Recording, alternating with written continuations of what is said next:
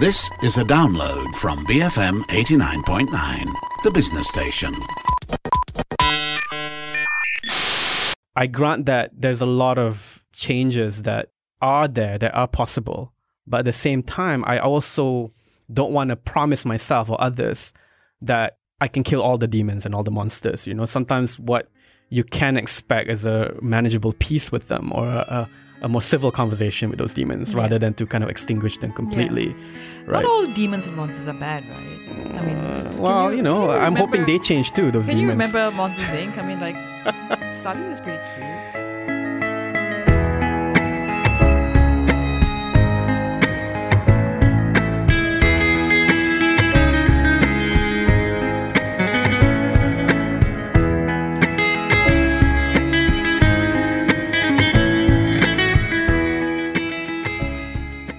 I'm Ahmad Fuad and welcome to Night School where we talk concepts, theories, and society. This week we are joined by Vizla Kumaresan to talk to us about emotional intelligence. Welcome back to the show. Hi, Fuad. Thanks for having me back. And we say back because this is actually our second attempt at this topic. The first time was cursed by, I think, Mercury retrograde, it was. Mercury and retrograde, apparently. and its many manifestations. Yeah, But that was a really good discussion that unfortunately didn't turn out for recording. So hopefully we'll try to replicate the spirit of what was Yeah. today. But I was also uh, on a show on when do you need therapy? Right, So, you know, it seems like the theme for my being on the show is mental health. Yes, yes. And we can never have enough of that because I think everybody's working through some mental health journey of their own. Yeah. And this is relevant, right? Emotional intelligence is the buzzword these days because it's not enough to just talk about cognitive intelligence or just, you know, bookish intelligence. We need to know how to handle feelings as well. So where do we start here? Okay, just a little bit of background of uh, emotional intelligence. It's not just a buzzword. It really started off as a book written in the 1990s by Daniel Goleman. And Daniel Goleman is not a mental health professional by training. I think he's a journalist by training. And he caught on to some research done by a few psychologists. And he picked up on a couple of aspects and he wrote a full book on it. It's a big book, but it's worth the read. It's actually not difficult to read even if you don't have a, a mental health professional background. And I've read it twice, I think. And you know, there are different kinds of books like this. There are some books where it talks about a topic, and every chapter it's a, a reiteration of the same points. Right, right. Whereas with this one, every chapter is it's really expanding on this idea and you're really discovering different things about about this concept and it's not just about an abstract concept he also gives a lot of pointers on how you can use this for yourself Yeah. it's not a self help book, but if you were looking for a self help book, this would be a good place to start. Yeah, it's a bestseller that's widely available, and I agree with you. I've glanced at it a few times, and it is very accessible for the complicated topics it brings up, right? So, how do we understand what it means? So, when we say a person's EQ is good, a person's EQ is bad, EQ here being emotional quotient, which is another word for emotional intelligence, what does that mean? Okay, so uh, the way Daniel Goleman he uh, he expresses emotional intelligence, uh, he uses four aspects. The first would be uh, there's no actually particular order, but you know, it has four components, starting with self awareness, and self awareness is all about understanding yourself, understanding what you feel, why you feel what you feel, being able to assess the validity of your feelings, understanding those things, and also, of course, to express self confidence. And then there's also social awareness. And this is where a very important concept that Daniel Goleman talks about repeatedly in the book empathy comes about. And he underlines the fact that empathy is the core of emotional intelligence. So empathy is basically, you know, your ability to understand what another person is feeling. It's not sympathy, it's not pity, all right? It's just basically understanding the ability to put yourself in someone else's shoe. Mm-hmm. And with social awareness also comes organizational awareness. You know, how do you function in a society, in groups? And Daniel Goleman argues that once you have social awareness, you will develop a more service type orientation. And this is also, if you are familiar with the work of Maslow, where he talks about um, The hierarchy of needs. self actualization. This will be a core component of that. you can't right. have that if you are not able to empathize and if you don't have the kind of social awareness and Right. the, and the self awareness to propel you towards that. And the other element of emotional intelligence that's very important is self management. So, this is where, you know, the self control when it comes to anger, when it comes to sadness, and any number of, lust, love, any right. of those things, right? You need self control. The ability to adapt to different circumstances, you know, the ability to have initiative, motivation, and finally would be relationship management because it, it only means something if it's in relation to other people and learning how to develop yourself, develop other people, how to bring about change, how to work in a team to have ideal or optimum output and things yeah. like that. Sounds like it's a dynamic where the self is always reflecting in its connection relationship with others, the context around it. And as you were reading that list, two things came to mind. The first is that the word awareness keeps coming up. Yep. The second thing is that it's quite a lot of work. Is yes. it? Uh, should we? I mean, how do we think about that in a sense where I want to be more emotionally intelligent, but it sounds like it take a lot of effort. Is it a daunting process? how do I think of what to expect when I want to do that work of improving my emotional health? Okay, so it might appear daunting because okay, it, it's it's out of the ordinary. All right, most of us are caught in this cycle where we just do things without really thinking about it, without maybe even reflecting about it. We just go about our days. We go about the things that we do. Why do you like the, what you like? I don't know. I just like it. Mm-hmm. Right? We just we go on like that. We never have to think about what we do, what we say, or what we feel. And in order to develop emotional intelligence, we have to start doing that. Yeah. It might be a lot of work in the beginning, and it's about, like anything else, it's about bringing about a new practice, starting a new discipline, inculcating new habits. But it's the most inexpensive thing ever unless you invest in therapy, and you may not have to and it's just about adopting a very inquisitive attitude about yourself. Is the book practical in that sense? Does it give tips? Does it give certain practical ideas you can work with? Yes, uh, it does. You know, it starts from simple things you can do from the moment you wake up in the morning. So, like, one of the things he talks about is.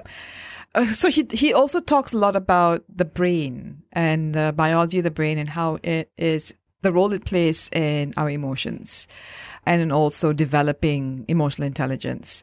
So we have something called mirror cells in our brains, and what it does, it basically mimics stuff. And a bad way of doing uh, saying it is to fake it till you make it. Mm-hmm. So one example would be if you're not feeling the best when you wake up in the morning, go to the bathroom, look in the mirror, and start smiling. So when you actually look at yourself smiling, you you know, and you, as your muscles are getting accustomed to it, and your brains are firing the message that you are smiling, in a way, it affects your mood. It shifts your mood. You actually do become. I won't say happier. I think happy is a loaded word, but it shifts your mood to a more positive one. Right. That would be one of the many sort of tips that he provides. Right.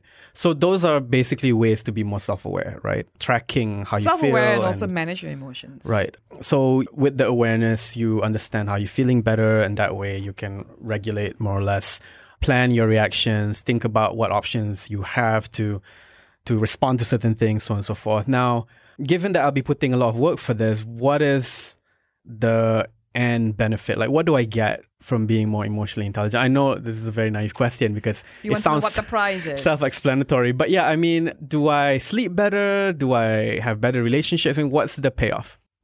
Well, I suppose the external payoff would be better relationships. Whether it's your personal relationships or your professional relationships, you are going to have richer relationships you're not going to decrease conflict, but you're going to end up with better ways of resolving conflict. Mm-hmm.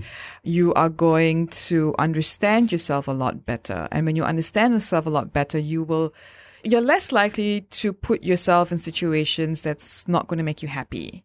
All right. So that would be the more outward sort of reward. And then the inner reward, I won't say it's a path to happiness, but it's definitely a path to good mental health. Right, right. And just I'm for the record, say, I'm not saying it's going to cure anxiety or depression. Sure, sure. But you know, it's just good mental health. It helps you cultivate different habits. If you already have depression, if you already have anxiety, Yeah. the practice of this is also going to help you develop insights into your condition and for you to understand what triggers yourself, what kind of habits you need to introduce in order to stave off the more severe effects of depression and anxiety, things like that. Right. Yeah. Self understanding is half the battle won, right? Then there's a lot of other like legwork you have to put in, but just knowing how you're feeling and explaining that to yourself in a more constructive way, I think will go a long way to Yeah. the broader goal, right? Yeah, and I think self awareness is the cornerstone of a lot of not just good mental health, but just overall good health. If you are self aware, you all understand, for example, why you keep getting caught in certain relationship cycles. Mm-hmm. Or why you might find yourself having similar arguments every time with your significant other or your friend or whatever it is. Why you just can't get on your assignments until the very last moment. Developing self awareness is key to understanding all of these things. Yeah. There's a great deal of trial and error involved too, in that I think, like anything else in life, a lot of the things that we quote unquote master or get better at comes with practice, comes with reflecting at difficult moments, right? And emotion is probably the most difficult thing to quote unquote master, right? Because you tend to be overwhelmed. You're taking cues from the immediate environment, whether it's parents, friends, and you mirror to an extent your condition with what they say, so on and so forth. So it's quite complicated. And I think the resolve needed to get through that is very important too. Absolutely. And I think this is why I like the book so much. Is the first part of the book, the first few chapters, just explains to you what emotions are. Mm-hmm. And it reduces it because, you know, people are so afraid of emotions. Emotions can be so overwhelming. We don't understand. We don't understand it. Like, why do I smile every time I smell coffee? I don't understand it, but I do, mm-hmm. right? And the first few chapters of this book, it just really simplifies it and it completely demystifies it. Yes, it's it's very neurological, it explains the brain and things like that. But once you understand that, that it's just a bunch of neurons, it's a bunch of synapses, and a whole bunch, it stops becoming so scary. Yeah. And it become so much more manageable. And I think that's part of the lure of emotions, right? In that they're not precognitive, but there's a sense in which their force it comes and is felt when you're not thinking, right? So when you're happy, when you're you're just exuberant, you can really ride on that because you're not necessarily trying to filter, trying to arrest that passage of feelings, right? But uh, it's a double-edged sword in that you can't have the same attitude for something like a destructive feeling or a very defensive feeling, right? Because that will just swallow you in. So, how do you maintain that balance, right, between the awareness you need to cultivate good mental health and just sort of going with the flow, right?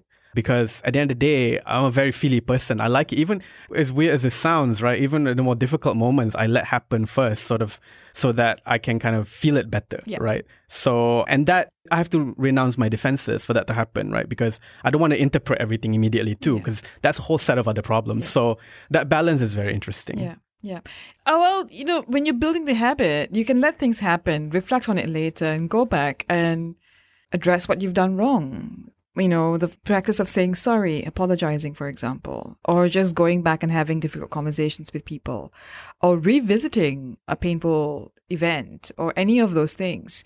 It can always happen later. It doesn't have to happen straight away. It is very exhausting to have these processes happen at the same time, like to do things and to reflect at the same time. It's very exhausting. I suppose you and I do it a little bit more now because we've done it long enough mm-hmm. to build that practice. And you do something long enough and you recognize whether it's good or bad. So you can stop yourself before you do it, for example. We know what words will upset people, so we don't say those words. We know what behaviors upset people. But we have that knowledge because we've done it in the past. Yeah. And we've learned from that. Yeah. And this is also emotional intelligence, right? The ability for you to grow, to understand these things, to not become defensive about it, and to recognize that our experiences are different from other people's experiences. And just because we experience it that way, it doesn't mean that's the whole truth and everybody experiences that way. Right, right. And that comes with you have to be humble about it and just accept that these things happen and it's okay. Yeah. Good boundary management is so important, right? In that, you know, you will be dependent on people as, you know, as you just move on with life. and you will turn to them when things are difficult. But the extent to which we can count on them, the extent to which they should care for us, I mean, that is a very, very you know complicated line to draw as well right? Because they're changing we're changing miscommunication happens words are interpreted wrongly and like you said we all have to fall back to those difficult conversations or else what else do we have going on for that connection? Anyway let's get back to some more details on emotional intelligence. We are discussing daniel goleman's famous book and Vizla is helping us figure out some of the key ideas in that. I'm ahmad Fuad Rahmat this is night school on bfm 89.9 BFM 89.9, I'm Ahmad Fuad Rahmat alongside Vizla Kumaresan. This week we are talking about emotional intelligence, largely focusing on Daniel Goleman's famous book, but also thinking of implications from the points he brings up as well. In the first part of the show, we went over the four key components of emotional intelligence. And uh, right now, we're going to continue uh, with discussion on that. I mean, the first thing that comes to mind is the growth that basically emotional intelligence demands and also in a way quote unquote promises right? In that over time each difficult moment hopefully will reveal like a positive change more maturity more understanding yourself so on and so forth. But there is that interim or that liminal phase between the transition that i think a lot of people feel discouraged or even destroyed by, it, right? Because sometimes, I mean, not sometimes, but all of us, we want to change, but we don't necessarily want to pay the price for that change, right? No. Yeah. So I think an appreciation of time is key here. I mean, going back maybe to my own experience, right? There are things that I learned maybe seven years ago that only make sense now, right? Despite having meditated on it for so long. So it requires a lot of strength. I guess where does emotional strength come into this? Okay. Before we go into emotional strength, I'm going to go back to what you said about why people don't change, right? A lot of the reason why people don't change because change brings about discomfort, right? Um, there is a certain amount of comfort which comes from doing the same thing over and over again. And that's why, for example, I take the same route because I don't want to. It's it's. I, I know it's stress. I know what to expect, right? It might be longer than an alternative route, but I don't know that route, and Yeah. this is going to be. That, that's one example. And there can be multiple examples why people find it difficult to change their eating habits, why people find it difficult to leave, you know, certain relationships and things like that, right? Because there is certain amount of comfort in that. You develop the notion that you can deal with it because you've dealt with it before. You can deal with it now, and knowing this is better than you know going to something you don't know what to expect. And this is where i think emotional intelligence comes in that ability to manage to adapt to control to all those things so you can actually sit with that discomfort and understand that the discomfort will pass. It might be very overwhelming to begin with but the discomfort will pass and it's just a matter of time. How much time is something nobody knows right? You know, everybody has their own path and pace. Right? Everybody Yeah. has their own path and pace, and you know your own past, uh, your own, you know, the state of your mental health, the amount of support you have, the people around you whom either encourage your changing behavior or discourage the changing behavior. All this has a role to play in how quickly you adapt or how quickly you change. Ultimately, though, it still comes down to yourself, your ability to perhaps to cut relationships where your change is being discouraged or to seek out more relationships where you can grow in more positive circumstances. Yeah, and I think the most difficult discomfort is the possibility of loneliness or just the loneliness of making those steps, right? In that we always assume at the back of our minds that certain people are going to be there, that certain kinds of support or presence that we've, whether we realize it or not, relied on, you know, are essential. But like you said, uh, making those transformations in a lot of ways, in effect, means reorienting a lot of your connections, your friendships. Maybe not cutting them off completely, but seeing significant adjustments in how long you spend with them, where you go with them, what you do with them, so on and so forth. And that, you know, in addition to being puzzling, can be very, very lonely and therefore very discouraging, right? Because nobody wants to to face the possibility that you're on your own and change will require at some point some grappling with that. Yeah. And here is the irony because we're constantly changing, right? It- well, okay, we might think, oh, some people, they've always stayed the same. But I speak for myself. I know that I'm not the person I was a year ago. Let alone 10 years ago, right? You're constantly changing because you're growing as a person, you're growing in knowledge, you're growing in ability, you're growing in skills, you're growing in terms of maturity, emotional health, all those kinds of things, right? And when you change, you will bring about change in your environment. And so there is a constant state of flux. Yeah. And for some people, this can be very, very discomforting, disconcerting. And yeah, I, I have, I have, I know those people too who, when I meet and they are upset by my change, right? And I have a decision to make. How important is this person and their opinion of me and the changes I've been through? I like the change. Yeah. Right, that's important. I like the change. I'm not doing Yeah. anything that's unhealthy. I've act- I'm actually healthier now than I was before. So if somebody else doesn't appreciate that, I can make a decision on what role and place I want to give this person in my life. Yeah. Some people are more predisposed or open to changes, right? But I think you and I too, we know people who, uh, and it's all the more remarkable in time, who don't change or they feel that they change enough. They change everything other than the problem that they've faced for like decades, right? And this is the thing that scares me personally in that where it matters most will find the most resistance, right? So my most difficult ghosts, right? Or like the things that I wrestle with will stay with me forever, right? And maybe there's a way in which we can accept that in order to gain something bigger, right? Because hmm. I grant that there's a lot of changes that are there that are possible. But at the same time, I also don't want to promise myself or others that I can kill all the demons and all the monsters. You know, sometimes what you can expect is a manageable peace with them or a, a more civil conversation with those demons Yeah. rather than to kind of extinguish them completely. Right. Not all demons and monsters are bad, right? I mean, Uh, well, you, know, can I'm hoping they change too, those demons. Can you remember Monsters Inc? I mean, like Sully was pretty cute. Yeah, I mean, there, there's a lot of, uh, I mean, there are a lot of ugly feelings that can be good interlocutors of sorts, you know. But I, I do mean like the more crippling kind of monsters in the sense that the ones that stop us from, you know, uh, being vulnerable, the ones that will only remind us of, of hurt, right? I mean, those kinds of things. Um, Yeah. yeah. And I suppose, you know, the different emotions will also take different amounts of time to sort out, right? Before, for example, you can make peace with a monster that prevents you from being vulnerable. You might have to make peace with the other monsters that are enabling it or have caused it, for example. And all those different monsters will require different things, Yeah. right? And you know, it, it, it's it's a it's a peace is a long process, I suppose. Yeah, and so is reinvention, right? In that after the the grieving, after we've gradually healed, right? There is this horizon of possibilities, right? You can socialize in a different way. You can start building new bonds and stuff like that.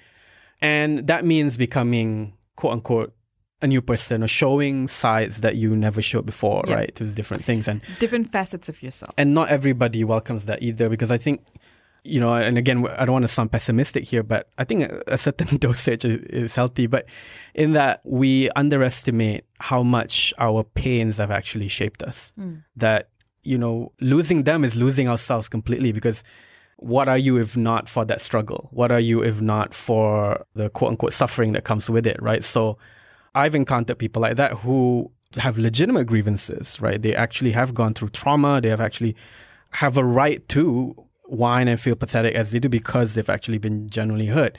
But the idea that they can be someone else other than that, right, is something that they can't quite grasp yet because it's not just how they feel, but the things they've taught their kids, the kinds of friends they've made, the kinds of neighborhoods they've bought houses in, all of it is informed by that hurt, right? So there's that broader, how would you say, or not broader, but even that deeper shift that people have to make to become someone else, right? Quote unquote, in order to get over the past pain, right? Yeah. So And I suppose this is where that self awareness comes in. When you are self aware, you realize you are not only that one identity. You are not, yes, our traumas have shaped us. Our traumas have, to a large extent, determined what we care about, what we do. You know, I speak for myself even when I say that. But that's not the only thing about me right? That's not the only identity I have. And while my trauma has shaped me, I am not my trauma. So that kind of awareness is very important to cultivate.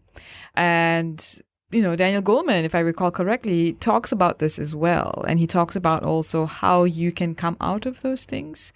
For example, trying different activities, trying different, you know, doing different things or doing things differently to explore those parts of yourself which might have been neglected, which might have mm-hmm. been undiscovered, which might have been lost because we've built all these defensive mechanisms around us. To explore those things slowly, but that also requires a bit of work in the sense of feeling safe. Yeah. So you might not you know be able to do this on your own yeah. you might have to reach out and seek the help of a mental health professional yeah. And this is the other thing you don't have to do this alone right there are people out there if mental health professionals aren't the one for you. There are a whole bunch of spiritual, you know, teachers who also actually help you cultivate this. Yeah. I think I've said this before on the show, you know, um, a lot of religion and a lot of spirituality is about discovering your true self and that's exactly what emotional intelligence is about. We're developing the self awareness. And in order to get to your true self, you just need to quiet all that sound, yeah. all that noise. And this noise and sound is our, are our uh, mental health issues. They are our insecurities. They are our, you know, the different voices in our heads, the different monsters that we live with that tell us that we can't do certain things or we'll never be certain people and who quell all our they don't quell. They completely diminish all our aspirations and hopes. Yeah. Uh, and these are the voices we need to make quiet. So in that quiet, one day it happens to somebody. I mean, I know people who have climbed out of very, very difficult things. You know, I've learned a lot from them too. And there is that calm after the storm, right? Where they gradually live out days where they're just better and they don't realize it like, oh, oh wow, I actually made gains, right? Because I actually focus on improving how I feel. But we don't just want to be survivors forever, right? So the next thing is to in that reinvention is to flourish, is to thrive, thrive, right? So what does that look like? I don't know. I'm trying to discover that myself. But I suppose when you thrive, that's where it's not a state where you will not have insecurities. It is a state where you are able to reach beyond what you expect of yourself despite your insecurities, right? It's about discovering your limits and then breaking them and going beyond them.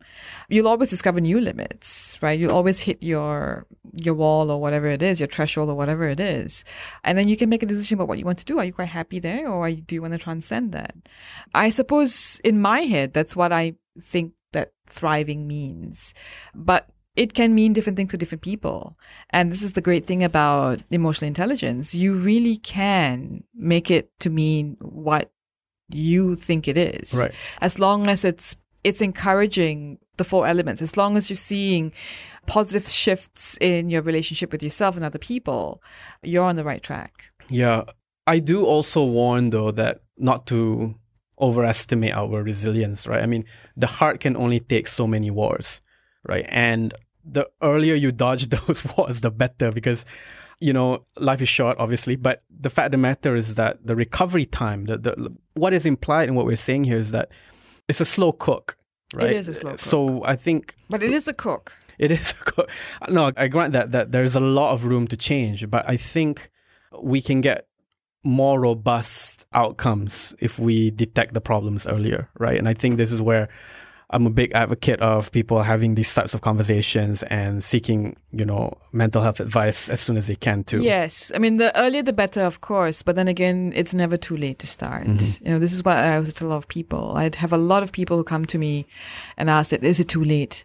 It's never too late. You know, the most important thing is you are here now. Mm-hmm and you're willing to do the work. Those are the two important things, I think. And not all of us are able to to do it as early as possible. Like, you know, for example, adult survivors of childhood abuse, they go through a large part of their adult lives not even realizing that they had experienced abuse.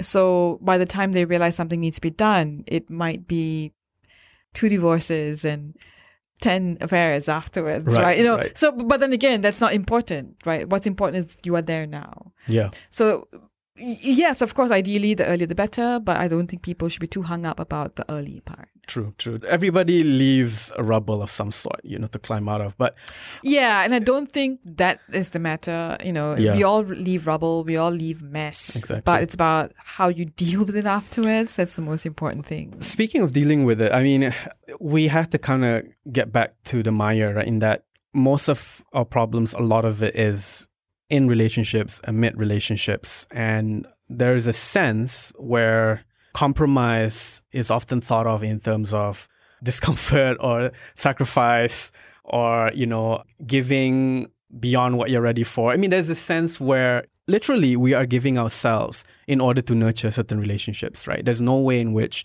any relationship is going to be like perfect and everything's like totally 100% clear, right? They're changing, we're changing, like I said before. But how does that come into play in that if we really want to do this work of being more emotionally aware, we'll need support from friends, from partners, right? But those support, they already have a history of their own, right? So they're to come trying to help, maybe not necessarily with their own issue sorted, right? So what are the role of partners? How do you negotiate already existing relationships in this improvement? Yeah, so I think um, the best way to go about it is to just have really open conversations. And again, I tell people this isn't going to happen overnight. It's something that you'll have to invest in, cultivate, encourage, do a lot of work towards, right? I mean, I'm bookish. I, you know, admit that I'm a nerd. So a lot of my conversations tend to be centered around books. So giving partners or friends certain books you've read, sending them articles you've read, and then starting discussions around that is a very safe way to do it. And then once you do that, you start seeing a shift in the way you communicate with people. You start asking, it's a safe way to ask difficult questions. It's a first step towards developing the kind of reflexivity and reflectivity that is necessary for the kind of growth to happen. So in that way, you're actually learning together. Yeah. You're not leaving people behind. Right. People might have their different paces, but they're at least on board with what you are trying to do. And they all might, you know, admit their limits and you have to admit yours. But at least it's the start of a conversation that's necessary to take place. And you can decide if people can't have those conversations, what place you're going to give them in your life in your growth. Actually, you're right. Uh, in that a lot of these questions are universal anyway. It's not like someone's like scored 100 of 100 in their EQ, right? Because emotions are always in flux. You're changing, you're trying to navigate and negotiate those changes and how you feel. So, in this regard, you know, you can always have friends who can help out, who can kind of connect with these questions, right? Yeah. How to feel better, how to do more justice to what you're going through, and how do you process emotions, Yeah. uh, you know, adequately. And it's important also to bear in mind that it's not 100 out of 100 because growth is infinite. There is no limit to it. As long as you're adopting positive behaviors, as long as what you're doing is bringing about positive change and positive mental health and positive attitudes, that's your best bet. That's all you can hope for, mm-hmm. right? And it's it's a process that really isn't going to end until literally the end Yeah, yeah. right? And we need to also shift our perception about it's not an exam you have to ace. Yep. And it's not something that you always have to have an answer for, right? I think if you reach these dead ends, it's okay to not know, and it's okay for somebody you're supporting, somebody you're seeking support from to not know too. Absolutely. And you can kind of like start over and figure things out together. We have to pause here. Uh, this is a very good conversation. We can extend another episode because I think, like you said, it's infinite. So uh, more episodes to come on this topic. But uh, you are on Twitter. I am on Twitter at Vizla Kumaresan. Okay. And of course, you can also catch me and Fuad Yes. on our show Digital Desires, uh, which is on on alternate Wednesdays. And you can find us on Facebook. Yep. Uh, just search for Digital Desires on the search engine. While you're at that, look up Night School on uh, Facebook as well. It's that BFM Night School on that page. Be sure to like it if you haven't yet. Or email the show, bfmnightschool at gmail.com. And download our apps, uh, the BFM app that is at the Google Play Store or the Apple App Store. Thanks again, Vizla, for sharing your knowledge Oh, and this really pleasure. fun conversation. I'm Ahmad Fuad Rahmat alongside Vizla Kumaresan, and this is Night School on BFM 89.9, the business station.